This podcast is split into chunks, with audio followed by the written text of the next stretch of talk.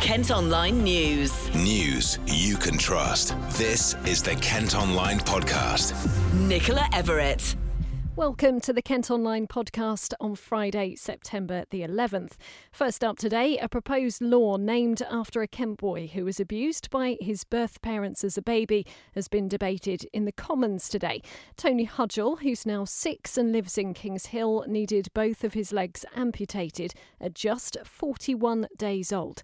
Tonbridge and Malling MP Tom Tugendhat is calling for those convicted of child cruelty offences to face tougher sentences. Tony's law is about making sure that those who hurt children in the most brutal fashion are punished with the full force of the law as they would if they were adults.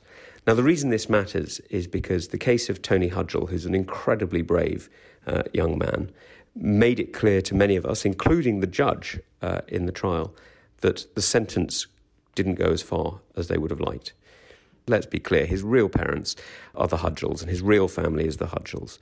You know, the parents who gave birth to him, they weren't his real parents. They treated him disgracefully and so badly, and they, that they nearly, sadly, that he nearly lost his life. So it's fantastic that Tony uh, has found uh, a real family, and I'm I'm delighted for him. And let's be honest, this law won't help Tony because Tony's already now in a safe and good place. But it's to make sure that those people who sadly may come after him that those who do these appalling things are punished properly. Because at the moment, uh, if you get charged with GBH, you could end up in prison for life. But because of uh, the way that the law works here, the maximum is 10 years, and I don't think that's right. I hope that the sentence of life would never be used.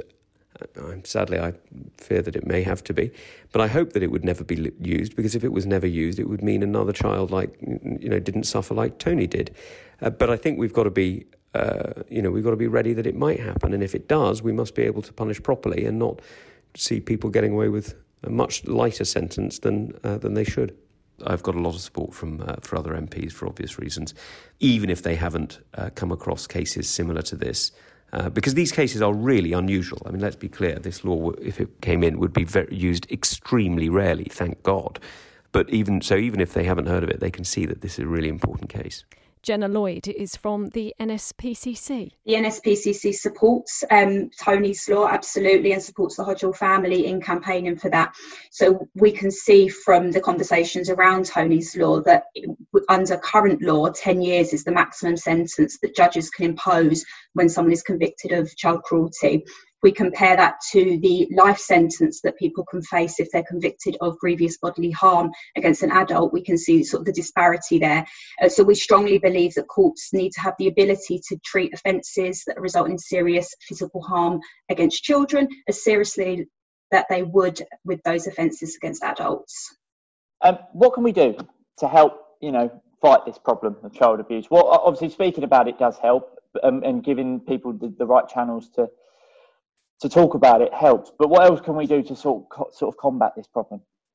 I'd really encourage anyone that has concerns for a child to get in touch with us on our helpline. So that's 0808 500 5000. So, you know, quite often we're speaking to people that have concerns for a child and they don't know what that is. They could be a neighbour that's seen a glimpse of something and they don't quite understand what that is. Give us a call, we can talk that through. You know, that information is really important and it's everyone's responsibility to make sure that we're looking out for children in society. Kent Online News. Kent Police are warning us not to use this weekend as the last chance to have a big gathering before new coronavirus restrictions come into force. From Monday, you won't be able to meet up in groups of more than six. Officers say they've issued 127 fines to people who've broken rules during the pandemic. Meantime, thousands of tourists in Portugal and Hungary are racing to get home to England by tonight or face quarantine for 14 days. Anyone returning after 4 a.m a.m. tomorrow must self isolate, but the rules don't apply to the Azores or Madeira. Chris Scoble from Go Scoble Travel Agents in Tunbridge Wells says the announcement hasn't come as a surprise. We were expecting Portugal to be back on the list actually last week, which was shortly after they came on the list. The um, government system of 20 cases within the 100,000 was breached last week. It's now well over that. A Kent Theatre is going to be one of the first in the UK to reopen after lockdown. The Assembly Hall in Tunbridge Wells will start welcoming audiences again on the 17th of October. Bosses say people will be able to enjoy performances safely as they'll be following government guidelines about social distancing. And there's been a post lockdown boost in the housing market in rural parts of the county. The number of property sales in two Kent villages this year have already passed levels seen in the whole of 2019. Rightmove says transactions in Bearsted near Maidstone and Broomfield near Herne Bay have overtaken last year's total, despite the market shutting down during the pandemic. Kent Online News. Three people have been taken to hospital after a car hit a lamppost in Medway and burst into flames. The air ambulance landed following the crash on Beechings Way in Twydall just before nine last night. A Gillingham man's been jailed for almost two years for what police have described as the most appalling physical, mental, and emotional abuse of his partner. Ryan Dungey strangled her until she passed out, kicked her in the stomach, and convinced her nobody liked her. The 29 year old was arrested last July after police were called to their home on Sunnymead Avenue. He admitted controlling and coercive behaviour. A Folkestone drug dealer has been ordered to pay back more than £66,000 of illegally earned cash or spend more time in prison. 22 year old Connor Gibbs from Radnor Park Avenue was jailed for five years in March for supplying crack cocaine and heroin. As a warning, tough decisions will have to be made to fill a budget gap of up to £200 million at Kent County Council next year. Bosses have voted to bring in emergency measures for the next six months, which they say will save 12.8 million. But KCC leader Roger Gough says they're still facing big financial challenges. Now, a student from the University of Kent has been telling Kent Online how he's future proofed his career by starting his own business. With so much uncertainty because of the coronavirus crisis, a study has found more than three quarters of third years are worried about their employment prospects once they graduate. 21 year old James Grice is in his final year of a management degree and has set up an app to help visually impaired people get around on public transport.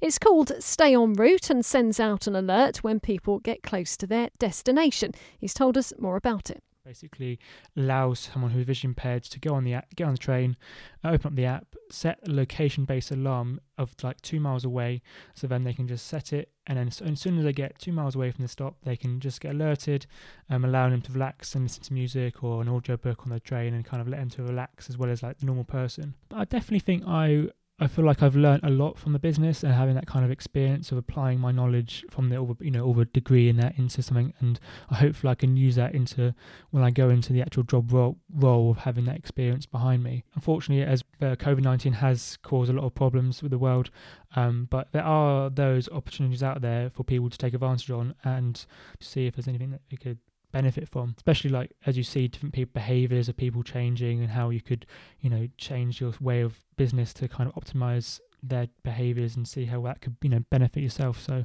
there's a lot of opportunities out there you just got to look for them and hopefully see them in, in the future Two Pizza Hut restaurants in Kent are going to close for good as part of major restructuring plans.